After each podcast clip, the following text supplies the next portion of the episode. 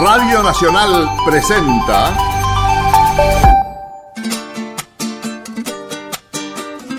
Patagonia Forestal, un espacio de encuentro y diálogo para compartir saberes y miradas.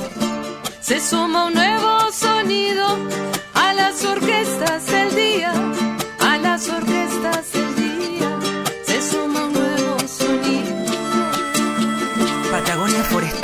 Un territorio de ideas y proyectos con visión de futuro. Se suma un nuevo sonido a las orquestas del día, a las orquestas del día. Se suma un nuevo sonido.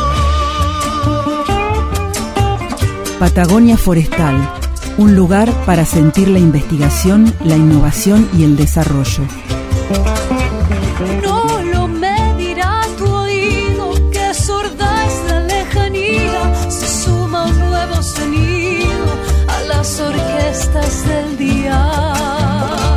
Patagonia Forestal, un programa del CIEFAP.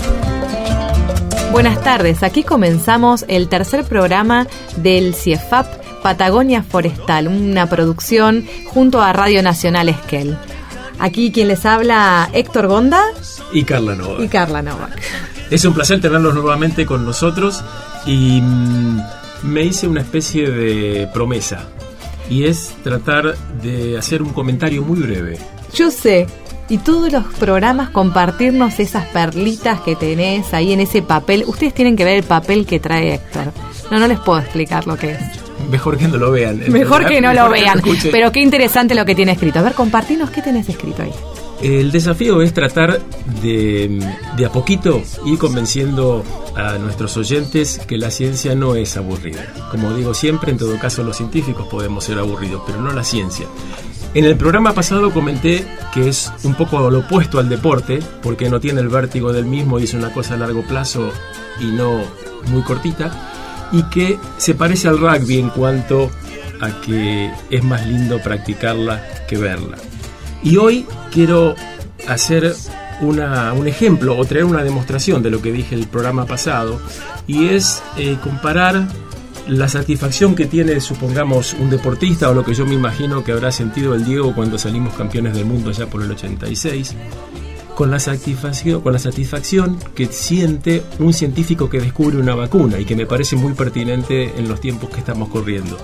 Y yo me imaginaba, busqué un poco cuáles eran las pestes más importantes de la historia en cuanto a la cantidad de gente que falleció y encontré que la primera fue la peste negra ya por 1353 que murieron casi 200 millones de personas, en segundo lugar la viruela que murieron prácticamente 56 millones y tercero la gripe española o influenza por los años 1920 que murieron 50 millones de personas. Y me ponía en el lugar de eh, Alexander Fleming cuando descubrió los antibióticos que solucionaron el problema de, de la peste negra, que en realidad es una combinación de peste bubónica con neumónica, y me ponía también en la piel de Edward Jenner, que fue el descubridor de la vacuna de la viruela. No me puedo imaginar lo que puede llegar a sentir una persona en descubrir una solución para que la gente deje de morirse. Me parece Impresionante. fantástico. Sí, la sí. adrenalina, el, el, eh, debe ser mágico. Sí, Mm. sí, y es, es el producto de, de un trabajo a muy largo plazo. Y que- donde detrás del científico hay una persona, ¿no? Una persona, un ser humano. Sí, sí, sí. Este, En general nosotros pensamos que es este un delantal con anteojos, pero de- adentro de ese de, de esa cáscara hay, hay un, un ser humano. Bueno, ho- hoy día, digamos, en este contexto que nos toca vivir, seguramente hay mucha cantidad de investigadores trabajando para encontrar la, pronta solución y que eh, esto haya sido un punto de aprendizaje, ¿no? De esto vamos a hablar también hoy. Eh, vamos a hablar sobre la relación del ambiente y de las personas. Vamos, eh, vamos a tener a los columnistas de que habitualmente tenemos en el programa. Vamos a hablar sobre salud, sobre mejores prácticas, sobre el clima. Pero también tenemos dos invitados especiales. Al doctor Roberto Garibay, que nos va a introducir en la etnomicología, que es la disciplina que estudia la relación de los pueblos y los hongos eh, que habitan esos ambientes, eh, ese saber ancestral.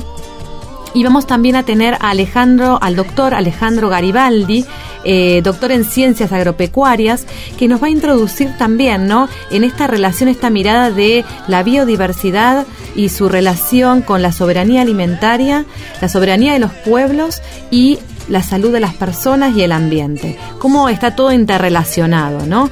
Y cómo nuestras prácticas y nuestros hábitos cotidianos hacen a que nosotros modifiquemos el lugar en el que habitamos en esta tierra. Y bueno, eh, creo que va a ser un programa muy profundo, ¿no? Sí, que nos ayude un poco a cambiar nuestra forma de vida, porque por más que recuperemos todos los bosques y dejemos de emitir eh, el dióxido de carbono como lo estamos haciendo, si no cambiamos nuestros hábitos, el futuro de nuestros hijos y nietos va a estar muy complicado.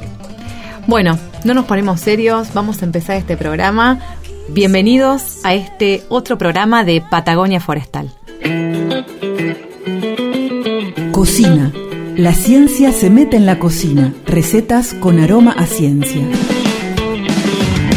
Para comenzar el programa, Héctor, vamos a conversar con el doctor Roberto Garibay. Él es investigador mexicano. Eh, que la doctora Carolina Barrueta Benia, que es la conductora de nuestro espacio de Cocina Conciencia, nos trae para aprender sobre etnomicología y el valor de los hongos eh, en el ambiente y como recurso cultural. Vamos a establecer una conversación con él a la distancia y vamos a escucharlo. Eh, es un gusto para mí hoy presentar al doctor Roberto Garibay Origel. Él es investigador y profesor en la Universidad Nacional Autónoma de México, fue presidente de la Sociedad Mexicana de Micología y actualmente es editor de la Revista Mexicana de Biodiversidad. A mí me, gustaría que comencemos esta conversación eh, pidiéndote que nos cuentes sobre la importancia, el rol de los hongos eh, silvestres comestibles en la cultura alimentaria de México. Sí, pues eh, mira, es un, es un tema amplio. yo, a mí me gustaría dar un par de antecedentes rápidos. Y hay que decir que en México somos eh, realmente muy afortunados porque estamos en, un, en una área geográfica en donde tenemos muchos climas, muchos ecosistemas. Eh, tenemos básicamente todos los hongos que hay en el norte del continente y también tenemos muchos de los hongos que hay en el sur del continente. Eso significa que tenemos una gran riqueza de hongos, una gran diversidad que se genere este concepto que llamamos patrimonio biocultural, es decir, esos recursos que son reconocidos y aprovechados desde hace milenios. Y, y fíjate que eh, es la cultura la que genera que un recurso, bueno, que, que, un, que una especie biológica se convierta en un recurso. México es el segundo país con más patrimonio biocultural de hongos comestibles solo después de China. ¿Qué nos aporta este conocimiento tradicional en el marco de la calidad de la diversidad alimentaria y también en relación a la, soberanía alimentaria de nuestros pueblos? Sí, pues mira, eh, el consumo de hongos silvestres tiene diferentes patrones eh, en, las diferentes regiones del mundo. Por ejemplo, en, Europa y en Asia, por ejemplo, en China y en Japón, eh, son recursos muy valorados es decir, eh, tienen un alto precio en el mercado y también eh, son muy, muy buscados por todas las clases sociales. Ahí sí hay una diferencia importante en México. En México el consumo de hongos silvestres está muy enfocado más bien en el ámbito rural. Es decir, eh, son las comunidades que viven en, las, en, las, zonas naturales cercanas a bosques, a selvas, a propósito de lo que venimos conversando y sobre este alimento de alto valor nutricional y cultural, ante un escenario actual de crisis alimentaria mundial, ¿cuál es su opinión al respecto? Sí, claro, Carla. Mira, fíjate, yo creo que los tiempos difíciles, eh, una vez sorteados, porque claro, mientras están sucediendo son, son muy complejos, este, la, la pandemia que vivimos ahora está poniendo a la humanidad en un, en un reto muy importante. Estos tiempos difíciles eh, deben, eh, o más bien nosotros tenemos la obligación de aprender algo de ellos, ¿no? Y algo que está quedando claro eh, durante estos tiempos es que la soberanía es muy importante. No, no solo la soberanía alimentaria, Desafortunadamente, la globalización ha llevado a la alimentación también a patrones generalizados de consumo. Algo que ha pasado en todo el mundo es que la gente cada vez come menos cosas y, y, cada vez come más lo mismo en todo el planeta. Y eso, lo mismo, es casi puros alimentos procesados, industrializados.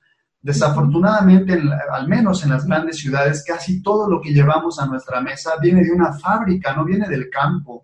O sea, aún la carne la compramos ya empacada, ¿no? En un, eh, ya, ya cortada, ya empacada en, una, en, un empaque al vacío de plástico.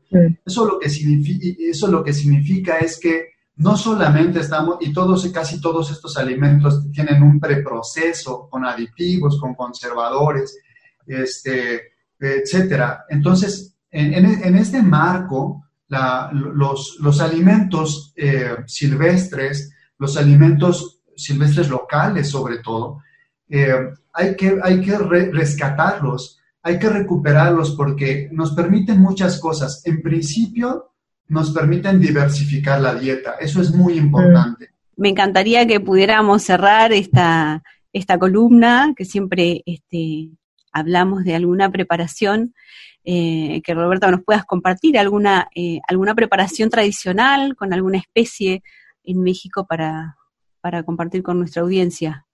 Este, muchos de los hongos de pradera que ustedes eh, comen, también los tenemos en las praderas, en las praderas de, de nuestro país.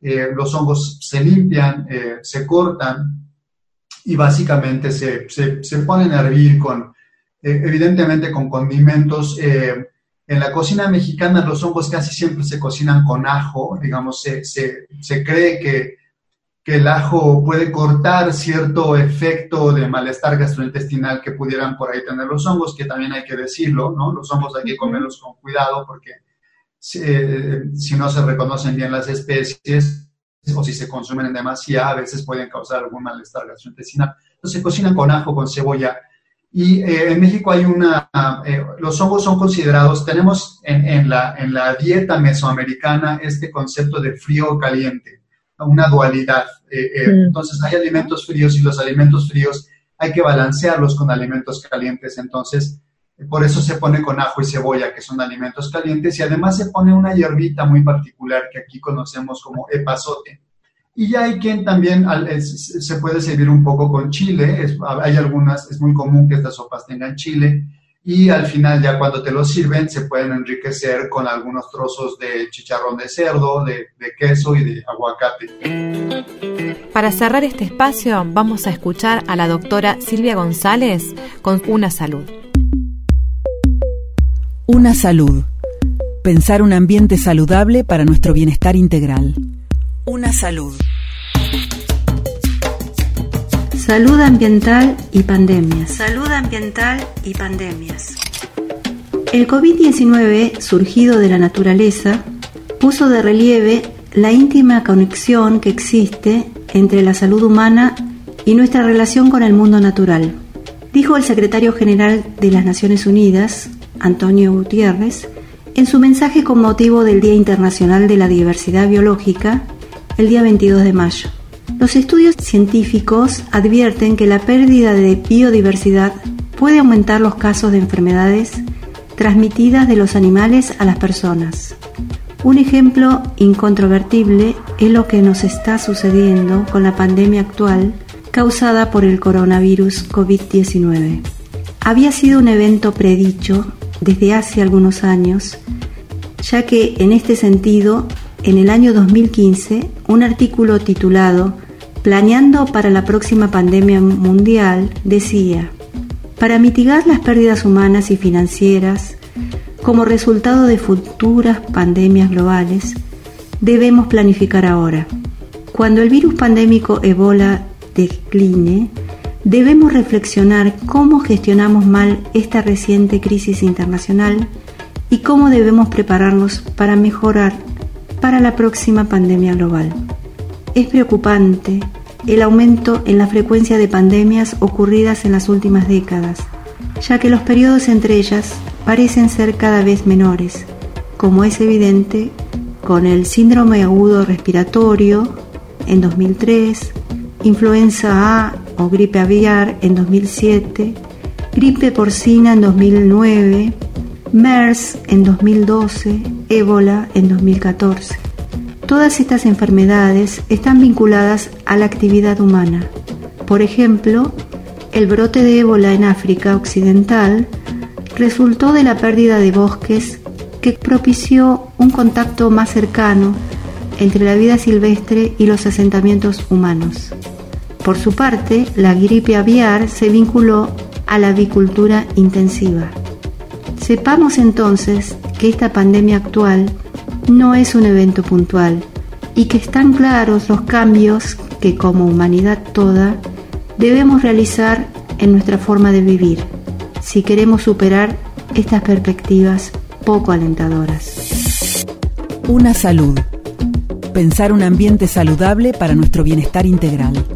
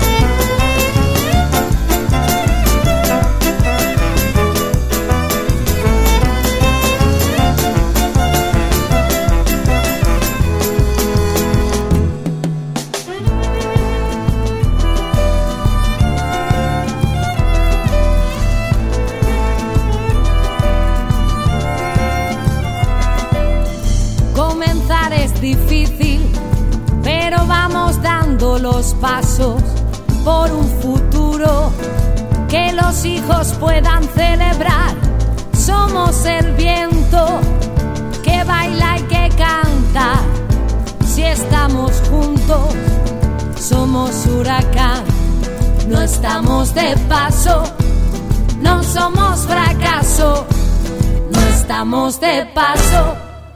No somos fracaso, solo he venido a darte mi abrazo, ya mismo me voy. Solo he venido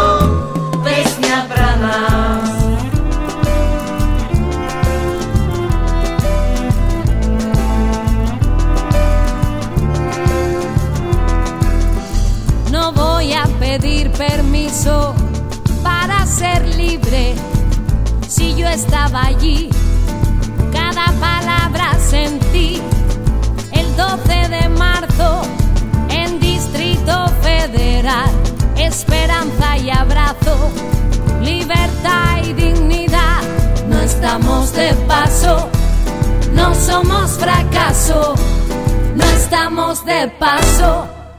No somos fracaso, solo he venido a darte mi abrazo, ya mismo me voy. Solo he venido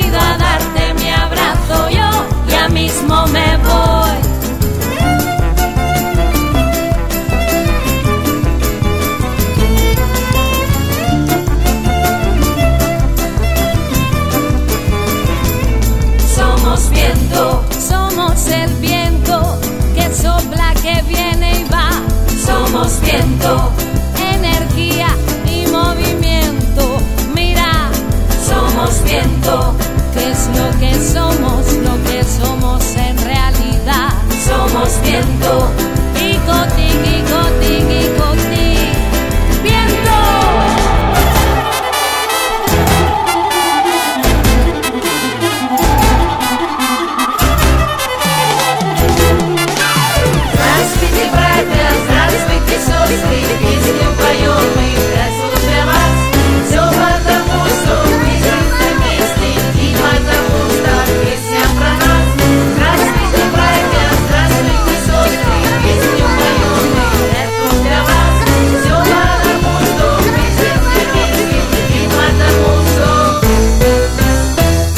Patagonia Forestal. escuchábamos recién Somos Viento de Amparanoia. Y el viento, Héctor, nos trae a Lucas Alejandro Garibaldi, desde el Bolsón. Él es doctor en ciencias agropecuarias, promueve la biodiversidad, la provisión de alimentos saludables y la calidad de vida, estudia sobre agroecología, economía, eh, la intensificación ecológica, la polinización y contribuciones de la naturaleza al bienestar humano. Trabaja sobre el equilibrio entre la calidad de vida, la seguridad alimentaria, la biodiversidad y el desafío que persiguen las investigaciones eh, para producir ciencia. Es una persona que fue muy premiada. Eh, recibió un premio de la Fundación Bungiborn en 2019, otro premio en 2018 eh, Bernardo José y, otras también, otras menciones. También tiene un especial interés por el Ashtanga Yoga y el budismo. Vamos a ver cómo es esto. ¿Cómo un científico hace budismo? ¿Practica el budismo? Acá en nuestra sede de la universidad tenemos gente que practica budismo. No sé si no lo sabías. Ah, no, no sabía. Mira vos. Bueno, vamos a ver cómo es esto, ¿no? O sea, hablamos hoy eh, al principio del programa esto de que los científicos no son solo un guardapolvo blanco y anteojos. También hablábamos de que son seres humanos. Y además practican yoga. ¿Estás por ahí, Lucas? Hola, sí. Hola. gracias por llamarme. Por favor, gracias a vos por aceptar nuestra invitación y conversar con nosotros para tratar de entender esta relación de las personas con el ambiente, ¿no? Sí, que, que vos joven que tenés, parece que tuvieras 20 años. Ah, gracias. Tengo 39. Ah, bueno, más o menos. Es porque practica yoga. Sí, sí, sos muy joven. Con, según el currículum parecería que realmente tendrías anteojos bien gruesos, pero no es el caso. Pero no es el caso. Ah, en mayo 39. El año que viene ya tocan los 40. Bueno, muy bien. Bueno, vamos a hablar un poco de, Lucas, de biodiversidad. ¿De qué hablamos cuando hablamos de biodiversidad? Contanos brevemente para introducirnos en este mundo. Y la es la diversidad eh, bio, ¿no? Y básicamente es todo lo que sea eh, distintas especies eh, de plantas, animales, eh, microorganismos, etcétera, todo lo que sea variedad de, seres vivos. y no solamente distintas especies, sino también cómo se reparten los recursos entre sí. y bueno, cuanto más equitativo sea eso, también es más biodiverso. Llevado a la economía, de alguna manera, un, un monopolio, alguien que concentra todo el mercado, una sola empresa, como si fuera una especie, es algo poco diverso. En cambio, digamos, muchas empresas que comparten el mercado, eso sería como algo más diverso, básicamente. Está bien, muy claro. Bien. Y en este, en estos ambientes biodiversos, eh, ¿qué rol cumplen los los insectos, los hongos u otros organismos claves que, bueno, muchas veces no les prestamos atención por su tamaño, quizás? Claro, la, la biodiversidad eh, nos brinda servicios a los seres humanos eh, y vivimos todos en la misma casa, ¿no? Básicamente en el mismo eh, planeta. Y bueno, podemos respirar gracias a que hay plantas que nos brindan el servicio de purificación del aire, tenemos agua limpia también gracias a a, la biodiversidad hay un montón de, servicios ¿no? que llamamos regulación del clima, etcétera. Y como vos decías, que, trabajamos mucho es en torno a la producción de alimentos. Cuando uno mira el planeta Tierra, digamos, en realidad nuestro planeta, la mayor parte de, de la superficie terrestre está ocupada por cultivos, por forestaciones o por los animales que nos comemos. O sea que básicamente nuestro planeta en realidad es una granja. Nosotros acá en Argentina vivimos en una situación también algo particular porque, bueno, tenemos bastantes eh, ambientes eh, tal vez sin personas, pero, digamos, no es, no es lo más común en el mundo. Eh, digamos, hoy en día que nuestro planeta es una granja en producción constante para alimentar y proveer servicios a la población humana en crecimiento eh, constante y en crecimiento principalmente en demanda de, productos, ¿no? cada vez somos más consumistas, como nuestra felicidad implica consumir más y de lugares más caros, más lejos, perdón, y, mm. cosas más caras, y bueno, eso es lo que eh, nos hace felices, y entonces en promedio nosotros consumimos mucho más que nuestros padres, y nuestros padres a su vez consumen más que sus padres, ¿no? Cada vez per cápita el consumo y la huella ambiental es mayor. Sí. Antes de adentrarnos en, la producción de alimentos y la soberanía alimentaria, que es todo un gran capítulo para, para pensarnos, para analizarnos, eh, contame cómo, cómo se puede asociar la biodiversidad, el ambiente y en esta coyuntura, estos temas que estamos hablando en la agenda eh, del día a día, cómo se relacionan con la salud de las personas. Básicamente creo que es también fácil darse cuenta cuando empezamos a perder los servicios, ¿no? Digamos, eh, todas estas inundaciones que tenemos en Argentina, por ejemplo, en, en, la región pampeana y más allá también, no es por algo externo o al cambio climático, que los planetas se alinearon de mala manera, sino es por la forma que tenemos de hacer agricultura. Eh, y entonces, digamos, la forma que tenemos de hacer agricultura hoy en día es básicamente destruir la biodiversidad. Y eso trae consecuencias negativas, eh, muchas, una de ellas es eh, este aumento, digamos, en la frecuencia y la gravedad de las inundaciones que destruye vidas y casas, ¿no? Lo mismo con, con, con el tema del agua, eh, no sé si a sus abuelos probablemente le hubiese parecido ridículo tener que pagar el agua embotellada o no poder tomar el agua de un grifo, eh, y hoy en día es lo más común y lo mismo nos está pasando con el aire, ¿no? Tenemos que usar máscaras eh, y en muchos lugares del mundo hay, así como en Buenos Aires hay aire acondicionado, hay purificadores de aire, porque el aire mm.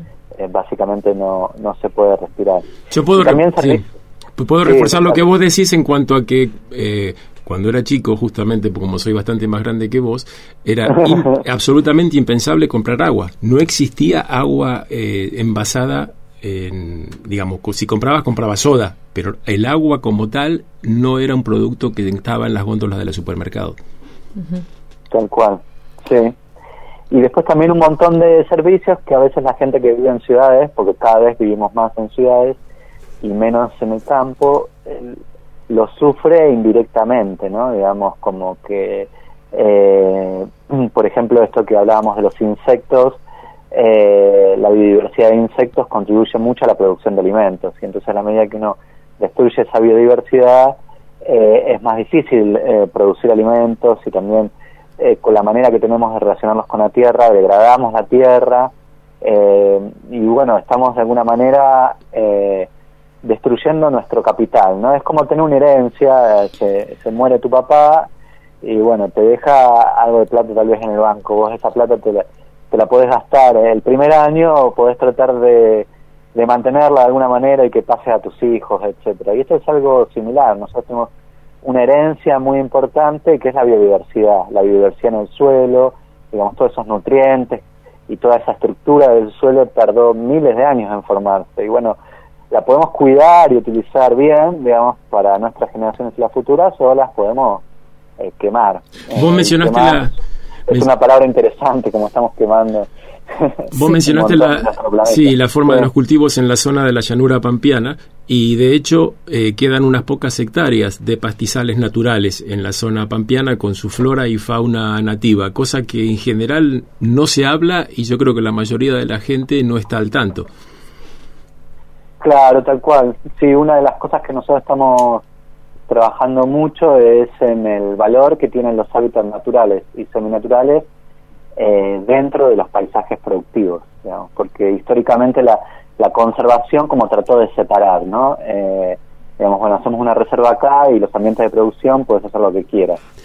Y bueno, uno de los grandes cambios de, eh, desde la ciencia en los últimos años que justamente no, digamos, los ambientes productivos también necesitan de la vida, la naturaleza, la biodiversidad para producir bien. Aparte es divertido. Y cuando no se respetan los principios ecológicos, la producción va para atrás. Perdón, te escucho. Sí, no, y que aparte, como decíamos al comienzo del programa, eh, perdemos eh, no diversión, perdemos el, la capacidad o la posibilidad de disfrutar de nuestros ambientes naturales si no los tenemos. Eh, y, eso creo que es algo muy importante, porque la gente la, la gente le estamos bombardeando todo el tiempo, todo el tiempo con el tema de la biodiversidad, con el tema este, de cuidar los ambientes, de, de- tratar de mantener lo poco que nos queda de características naturales en distintos lugares del país y, y- y yo creo que lo que nos falta tal vez es eh, demostrar eh, cuánto se pierde si no si desaparecen ambientes naturales y nuestras generaciones futuras no los van a poder disfrutar. Sí, tal cual, digamos, es el- la salud de las personas integralmente y si, si uno piensa, hay mucha cuestión cultural, ¿no? Digamos, cua- ¿cuánto gasta uno en alcohol? ¿Cuánto gasta uno en cigarrillos? Mm. Eh, y en, en principio ninguna de esas cosas son bienes esenciales y, y sin embargo, ¿por qué no le prestamos la misma atención que, o un 10% de la atención que le prestamos al vino, a los ambientes naturales, salir y recorrernos y qué felices que también nos va a hacer? No tengo nada en contra del vino, ¿no? Digamos, solamente que no me parece algo a veces desbalanceado donde estamos eh, parados y también en qué invertimos los recursos como sociedades y como personas también, ¿no? Digamos, porque si alguien te dice, bueno, pues vos podrías poner 200 pesos, no sé, para que aumente la diversidad en tal lugar y qué sé yo, y por ahí lo pensamos, digamos, pero inmediatamente ese día salimos y por ahí gastamos esa plata Mm. en también otro tipo de cosas que, que de repente, bueno, nos traen otro tipo de, de- de felicidad o bienestar. Eh, Lucas. Y creo que hay mucho de eso en la, en la desinformación y la y, y se ve mucho, digamos, cuando la gente, mm, incluso en las huertas, lo vemos mucho cuando trabajamos con la gente en las huertas en las ciudades, como el hecho del contacto con la tierra, de poder ver que planta una semilla crece y pueden consumir esa rúcula que tiene otro sabor y tiene otro sabor, digamos, en, en la felicidad que genera, ¿no? Y, y, y la gente está más saludable también porque de repente se mueve más, eh, piensa en otras cosas, está toma sol, está al aire libre, tiene un, mo- un montón de, de beneficios del contacto con la naturaleza, además de estos beneficios tan tangentes como agua pura, aire limpio, digamos, regulación de llamados eventos extremos, ¿no? Como esto que contaba las inundaciones, Sí. eh, y bueno, un montón de otros aspectos. En definitiva, estás hablando de la salud integral de las personas, no solo lo que uno directamente piensa eh, cuando asocia directamente con la cuestión de la salud, ¿no? To- eh, todo esto, Claro. todo este entorno. Claro. Una Nosotros consulta. trabajamos el concepto y la Organización Mundial de la Salud también de lo que se llama una sola salud, que es la, la, la salud integral del planeta y de las personas, y que ambos están eh, directamente eh, conectados. Y entonces uno, de alguna manera, no, no puede destruir su casa y pensar que va a estar saludable. Claro, claro, claro. Eh, tengo una pregunta. ¿Vos pensás que la producción de alimentos es compatible con la conservación de la bi- biodiversidad? En este caso, bueno, Sí. nosotros asociándolo con los ambientes boscosos, ¿no? Pero en- asociada a varios ambientes. Sí, sí, nosotros venimos eh, demostrando eso a lo largo de, de varios años con distintas investigaciones científicas y que han sido publicadas incluso en, en- las mejores eh, revistas del mundo, en Science, en Nature. Es decir, que esto es de alguna manera ya es un consenso de la comunidad científica que se puede que la, la- la producción y la biodiversidad eh, van de la mano eh, y, y bueno eh, también estamos trabajando mucho con, con productores de alguna manera en, en mostrar esa información en discutirla y empezar a, a realizar cambios en, en terreno eh, y con apicultores también Sí. trabajamos mucho Hace un ratito hablábamos con el doctor Roberto Garibay, él es investigador y profesor en la Universidad Nacional de México. Eh, bueno, sus líneas de investigación versan sobre etnomicología, ¿no? Y nos hablaba sobre soberanía alimentaria. Eh, ¿Cuál es tu, tu visión, tu perspectiva eh, con relación a lo que es soberanía alimentaria? Bueno, es un concepto clave que muchos países lo, lo, lo tienen dentro de sus prioridades y otros no, no le prestan mucha atención. Alejandro, tal vez Eh, estaría, estaría bueno, disculpa que te interrumpa, por ahí que nos eh, definas qué es soberanía alimentaria, porque creo que muchos de nosotros es un término que lo escuchamos a menudo y no tenemos realmente muy claro qué significa. Ah, Claro, además esta seguridad alimentaria y esta soberanía alimentaria que no son lo mismo. y soberanía alimentaria tiene un componente social importante eh, y es como la, la capacidad de, de autosustentarte localmente. Es como, bueno, ustedes vienen el Esquel, digamos, lograrían seguridad alimentaria si eh, aparece el COVID de alguna manera y cierra toda la, zona de Esquel y ustedes podrían sustentarse localmente sin tener que requerir nada de afuera, es decir, eh, en, términos de, alimentación, ¿no? Y eso, bueno, requiere cambios sociales eh, importantes. Y eso se vio mucho también, eh, eh yo vivo en, en Bariloche y el instituto tiene sedes en Bariloche, en Bolsón, y se vio mucho ahora que con el COVID, sobre todo al principio, que de alguna manera las primeras semanas de, cuarentena estuvo como todo incluso más cerrado, como la producción local eh, de alimentos por agricultores principalmente familiares, orgánicos, tuvo un rol súper importante en abastecer a la población y de repente eh, fue, fue clave, ¿no? Y las cosas que venían de afuera o lejos eh, no, no se conseguían. Y entonces... Ahora, sí, yo por ahí quisiera ser un poco el abogado del diablo, porque más allá del COVID-19, supongamos que, que, no, que no estamos bajo ese problema, eh, ¿no es más eficiente que nosotros consumamos eh, las cosas, por ejemplo, que crecen muy bien naturalmente en Mendoza, el vino, las aceitunas, etcétera, y que nosotros le demos a Mendoza las cosas que crecen muy bien o que podemos cultivar en la Patagonia, ya sea, no sé, este, carne de cordero, hongos, etcétera? Y e, es una cuestión de, escala y es una cuestión de que a veces nos gusta pensar en blanco y negro y, bueno, y por ahí está bueno pensar en procesos hacia cosas, ¿no? Digamos, entonces, si uno piensa la soberanía alimentaria a nivel de país, eh, bueno, lo que vos decís está bárbaro. Y de repente también a nivel de scale, por ahí estaría bueno, digamos, hacer un proceso de repente hace la salida alimentaria en donde uno trata de promover la producción local de aquellas cosas que funcionen bien, pero que también de alguna manera disminuya la huella ambiental que tiene Esquel, las personas que viven ahí.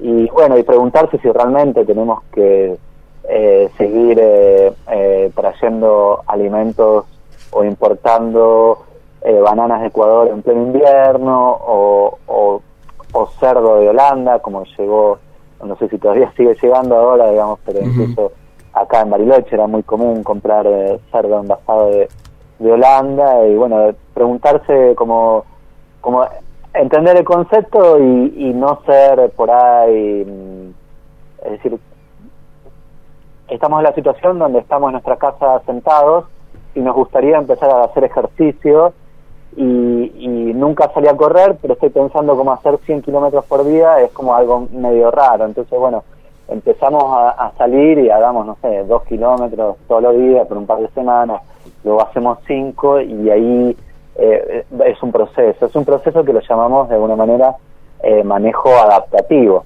Y entonces, digamos, tenemos clara hacia dónde nos gustaría ir, eh, pero no es como buenos o malos, blanco y negro, sino que es un proceso donde año a año nos vamos poniendo metas, porque bueno, si si pienso en cómo salir a, correr 100 kilómetros el primer día, lo veo como muy lejano y no hago nada. Bueno, justamente de eso Totalmente. Y justamente de esto que vos estás mencionando, veníamos pensando eh, para una sección específica del programa eh, con, con, respecto a esto de transformar nuestro mundo, ¿no? A veces eh, las metas parecen tan lejanas que decís, bueno, eh, no sé, conservar la extinción de una especie, reducir la desertificación, parecen cosas tan enormes y tan poco cercanas a la vida cotidiana. Bueno, la pregunta es, ¿nuestros hábitos de, de consumo pueden ser la punta del ovillo para justamente aportar esas grandes causas? Pensar en las acciones diarias. Es, la clave, es como lo, más importante. Y son esas cosas pequeñas y tampoco uno puede ir haciendo cambios eh, de a poco. Bueno, la, la, la banana me gusta, la sigo comprando, no soy una mala persona, pero de repente voy al súper y veo el cerdo de Holanda y veo carne local y bueno, compro la carne local. Trato de día a día, semana a semana, ir haciendo cambios en la medida que puedo, que, que, que, lo voy generando, pero eh, en principio es tener conciencia y, estar atento. Fíjense que en muchas de las chacras en el Alto Valle de Río Negro Neuquén, los últimos años sufrieron un cambio, eh, una transición hacia agricultura orgánica. Y eso es gracias a los consumidores. Ninguna ley creo que... Eh, esto es una impresión totalmente subjetiva, no, no surge ningún estudio, pero eh, digamos como que hasta esa presión de los consumidores tuvo un impacto mucho más fuerte que lo podría que lo que podría haber tenido alguna ley de promoción hacia la agricultura orgánica. Claro. Eh, al menos lo que hemos visto en la historia de la Argentina.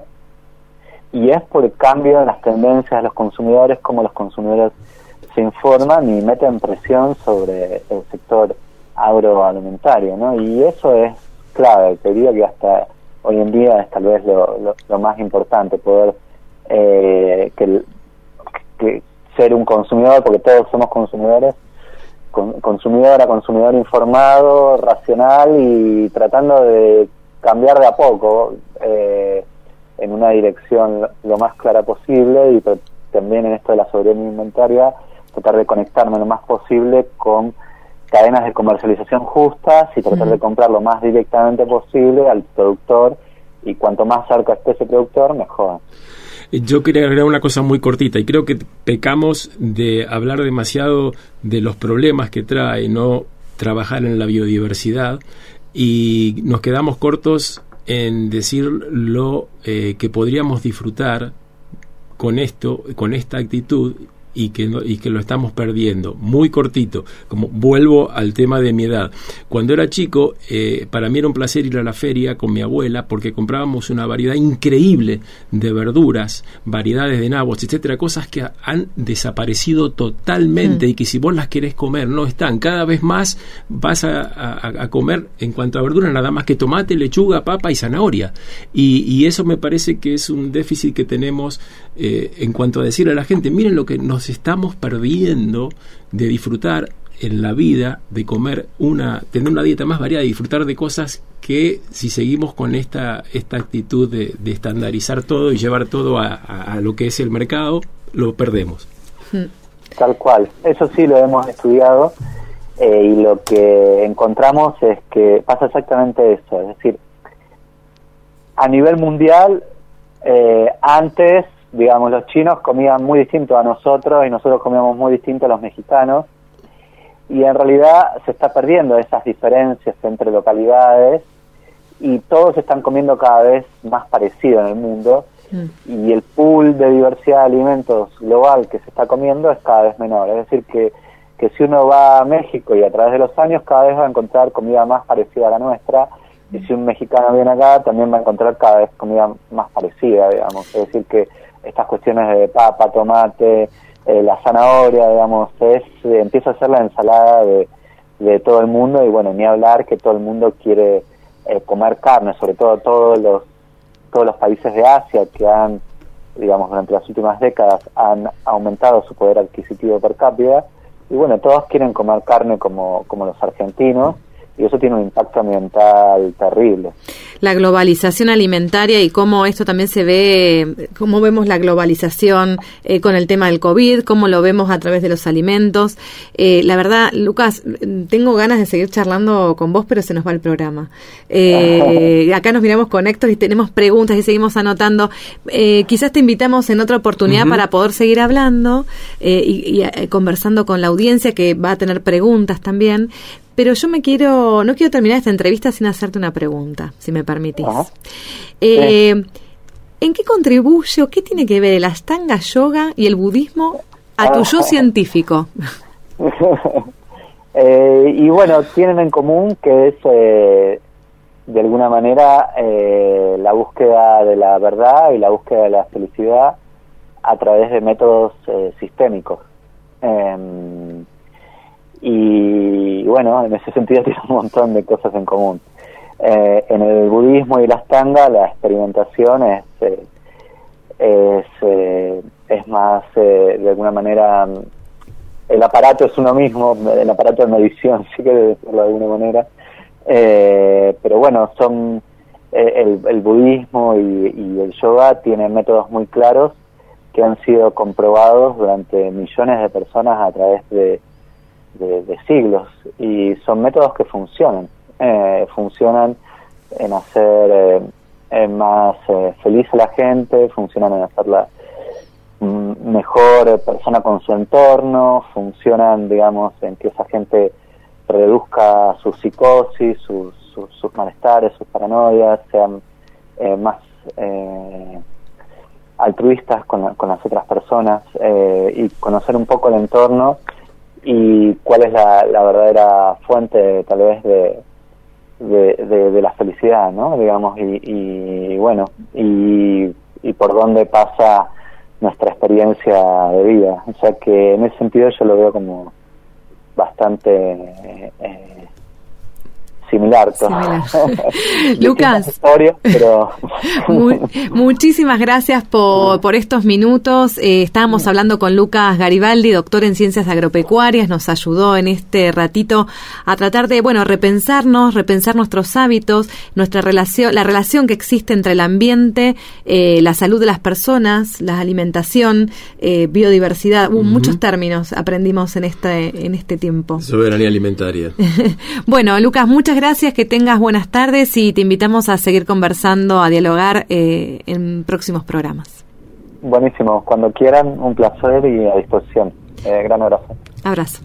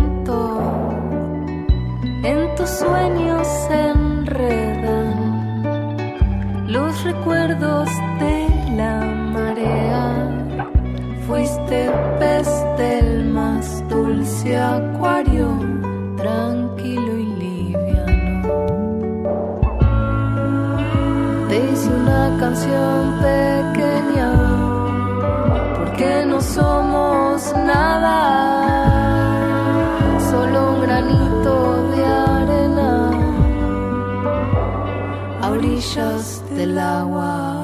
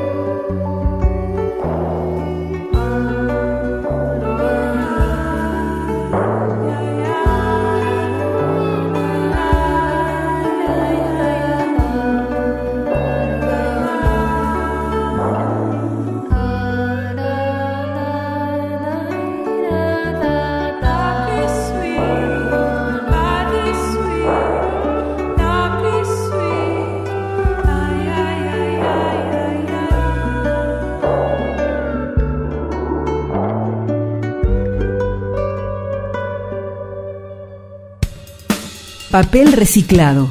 Revisamos papeles y nos acercamos al mundo científico para descubrir sus últimos avances e investigaciones. Papel reciclado. Simplemente ciencia.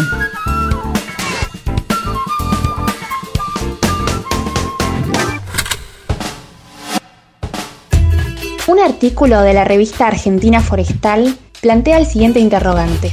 ¿La conservación por el uso en nuestros bosques nativos es una utopía teórica o una verdadera oportunidad productiva?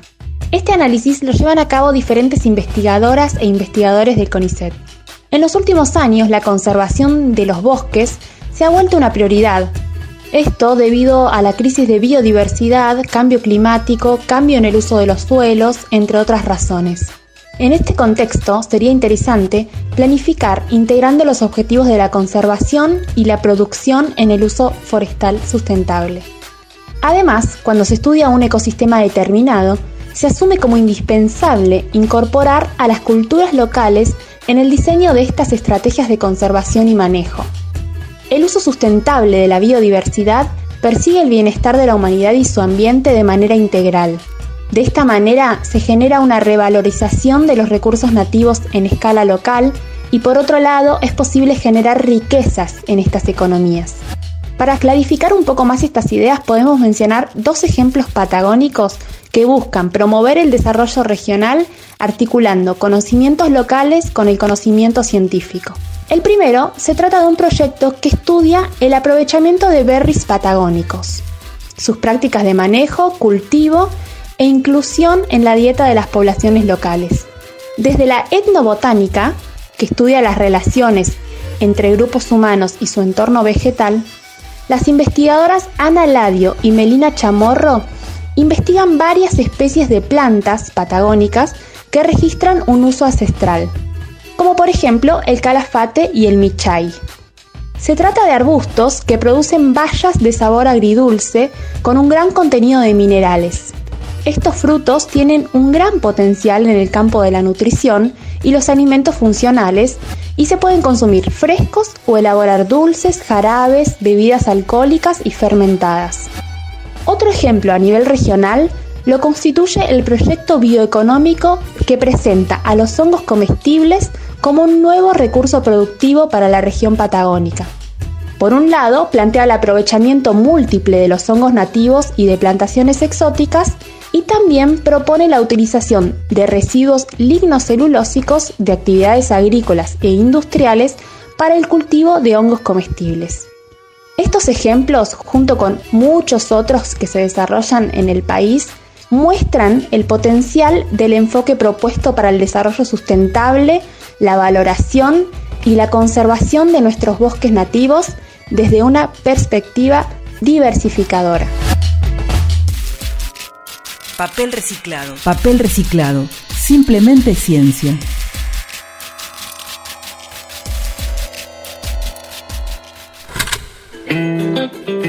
Escuchábamos Canción Pequeña por Perotá Chingó y luego a Gabriela, nuestra compañera con su voz muy característica en el bloque de papel reciclado.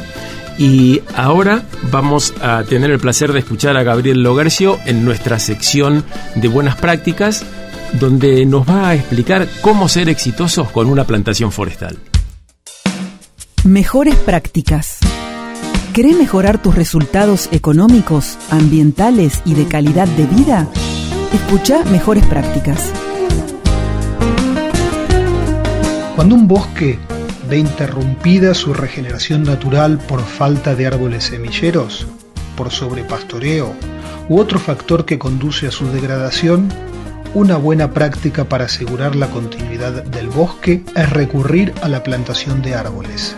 Para tener éxito en la plantación, primero es indispensable clausurar la superficie a la entrada del ganado mediante un alambrado perimetral que se debe mantener hasta que los árboles alcancen por lo menos 3 a 5 metros de altura según la especie. Otras labores complementarias pueden ser necesarias dependiendo del ambiente en que se realice la plantación, como por ejemplo preparar el terreno eliminando pastos competidores o colocando protectores individuales, cortar o podar arbustos para reducir su competencia sobre los plantines un par de años luego de haber realizado la plantación, realizar una fertilización, etc. Todos estos aspectos deben ser evaluados si son necesarios y preverlos junto a la plantación.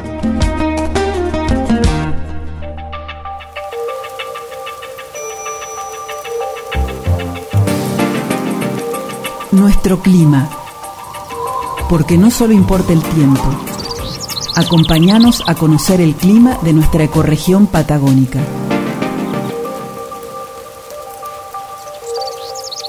Hoy vamos a conversar con María del Carmen acerca de las heladas. En el programa anterior hablamos sobre cae la helada. Sí, y como sigue el frío, el tema está, está pendiente y está actual, así que nos va, nos va a introducir un poco más en detalle sobre la introducción que hizo el programa pasado. María del Carmen, ¿cómo estás? Buenas tardes. Buenas tardes, ¿cómo están? Bien, muy bien. Buenas tardes a todos. Esperándote, ansiosos acá para seguir aprendiendo sobre las heladas patagónicas. Y bien abrigados. Sí, en realidad es el tema del momento. Porque, Totalmente. Como decías recién, estamos este, en plena época. Hoy vamos a hablar de helada negra y helada blanca. De helada negra es cuando la temperatura simplemente desciende por debajo de los cero grados, no hay ningún otro fenómeno asociado y la vegetación eh, es afectada por esa helada, o bien porque no es vegetación adaptada al frío, o porque la helada es fuera de época, los tejidos eh, comúnmente se dice se queman, ¿sí? Sí. Hay, en realidad son dañados por la helada y por el congelamiento del agua contenida en la planta, y las personas lo ven como tejidos quemados negros, Sí. de color negruzco, y de ahí viene el nombre de helada negra. ¿Y la blanca? Y la blanca es un poco más complicada. La helada blanca es en realidad la escarcha, ¿sí? Es lo mismo, helada blanca o escarcha. Y es un poquito más complicada, ¿por qué? Porque se produce cuando eh, por el enfriamiento, por el descenso de temperatura, hay un cambio de estado del agua. Y sabemos que el agua puede estar en tres estados, en estado de vapor, líquido o sólido. Cuando la temperatura baja por debajo de los cero grados, o sea, hay una helada, pero esto se combina con ciertas condiciones de humedad del aire, entonces se produce el cambio de estado de vapor a sólido y se forman cristales de hielo, que son los que conocemos como escarcha. ¿Qué es esto blanco, ese manto blanco que vemos sobre el césped? Es eso blanco porque en realidad, además de tener que estar la temperatura por debajo de cero y darse ciertas condiciones de humedad, esto se produce en contacto con superficies, como pueden ser el suelo o puede ser eh, una planta o el auto. A veces lo vemos en, eh, claramente a la mañana en el, en el parabrisas ¿no? de- del auto. Ya que mencionaste la palabra auto, te voy a llevar del efecto de las heladas blancas y negras sobre las plantas que hablabas recién Sí. al efecto sobre eh, la ruta. Porque es muy común hablar de heladas negras y heladas blancas cuando uno maneja y es conocido lo mucho más peligroso que son las heladas negras porque uno no percibe que la calzada está helada y es mucho más fácil tener un accidente. Por eso por ahí si podés eh, extenderte un poquito en esto me parece que sería interesante. Sí, la diferencia es la visualización, ¿no es cierto? En realidad hay una tercer posibilidad, que es que eh, haya agua depositada sobre el suelo y se congele, que es distinto, porque ahí pasa de estado líquido a estado sólido. Que no necesariamente eh, eh, adquiere el color blanco. Ahí adquiere, colo- ahí adquiere color blanco, a menos, excepto que la capa de agua sea extremadamente finita, digamos, y no se la llegue a visualizar, que es ahí eh, en el congelamiento que no se ve, ¿no es cierto? No Ah. lo llegas a ver. Es- esa es la clave, papi, yo creo lo que estás diciendo, que Y yo creo que esa es la clave o la que pueda, de acuerdo al tipo de, de- de camino que estemos hablando puede haber agua contenida, ¿no es cierto? O entre el ripio o sobre un pavimento poroso. Bueno, de hecho yo volqué una vez por una helada negra volviendo viniendo de Bolsón hacia acá, al norte de Bolsón y fue en una curva, la ruta estaba totalmente limpia excepto en ese en esa curva que le daba la sombra por los árboles y que en ese ratito que yo pasé eh, cuando estaba por amanecer eh, estaba totalmente patinoso y vos mirabas el asfalto y se veía parecía seco. En realidad estaba oscuro, tal vez un poco más oscuro que lo normal, pero no se veía el típica, la típica coloración clara del, del hielo. Claro, esto es por estas heladas que no llegan a producir un fenómeno significativo de, de, escarcha o de una capa importante de agua congelada que se viera blanca y entonces, bueno, producen eso sobre los, los, caminos, ¿no es cierto? Que es sumamente peligroso precisamente porque no se lo ve. Sin embargo, sí. para, para acotar esto que es tan molesto para nosotros o tan incómodo o peligroso, este, esta ocurrencia eh, del cambio de estado cuando se produce escarcha es beneficiosa para las plantas. Porque estos cambios de estado liberan calor. Ah, mira. O sea que cuando tenemos una temperatura que llegó como hoy a 7, creo, grados bajo cero aproximadamente, sin ningún fenómeno asociado, podría producirse el efecto de los tejidos que se ve como helada negra, pero si hubiésemos estado en un día con condiciones para que hubiese escarcha, el daño hubiera sido menor para la vegetación. O sea, la helada negra es mucho, afecta mucho más a la vegetación. Claro, porque no el fenómeno de cambio de estado libera una cantidad de calor que disminuye el daño sobre los tejidos. Qué interesante todo lo que nos cuenta María del Carmen y cómo volvemos al principio del programa por momentos, ¿no? Donde vos contás cómo la ciencia atraviesa nuestra vida cotidiana. Fíjense, las plantas a la hora de salir a manejar nuestro vehículo en la ruta, eh, a la hora de tomar la decisión de qué nos vamos a poner, porque hace mucho frío. Este, María del Carmen, te agradecemos muchísimo, la verdad que aprendemos un montón día a día eh, y te invitamos a seguir eh, hablándonos sobre nuestro clima en los siguientes programas. Bueno, muchas gracias a ustedes y nos vemos la semana que viene. Buenísimo, María del Carmen. Cuídate. Gracias, igualmente. Hasta luego. Bueno, Héctor, esto va llegando a su fin. Sí, parecen cinco minutos. Parecen cinco minutos. Cuando hacemos la entrevista o hablamos con María del Carmen, tenemos un cronómetro acá, que la verdad, la verdad, la verdad, no lo miramos, miramos poco el cronómetro. y se nos van las entrevistas. Eso porque tenemos la suerte de, contactarnos con gente muy interesante que tiene cosas para decir que son útiles para nuestra vida cotidiana. La verdad es un placer hacer este programa junto a Gustavo París, que no está acá en el micrófono, pero es un gran compañero, un gran productor, eh, con Gabriela González, con Ana Baltriani, quien por años condujo este ciclo, y bueno, a todo el equipo de, del CIEFAP, investigadores de las instituciones que nos acompañan y nos dan letra para este programa. Absolutamente. Los esperamos el, próximo jueves a las seis y media de la tarde. Aquí en Radio Nacional Esquel y también síganos por nuestras redes, eh, están los podcasts, estamos subiendo a SoundCloud el programa completo para quienes no lleguen a escucharnos en la tarde. Eh, bueno, gracias por estar del otro lado y por escucharnos. Que tengan buenas tardes. Patagonia Forestal. Seguimos en nuestras redes sociales y escucha los podcasts de los programas.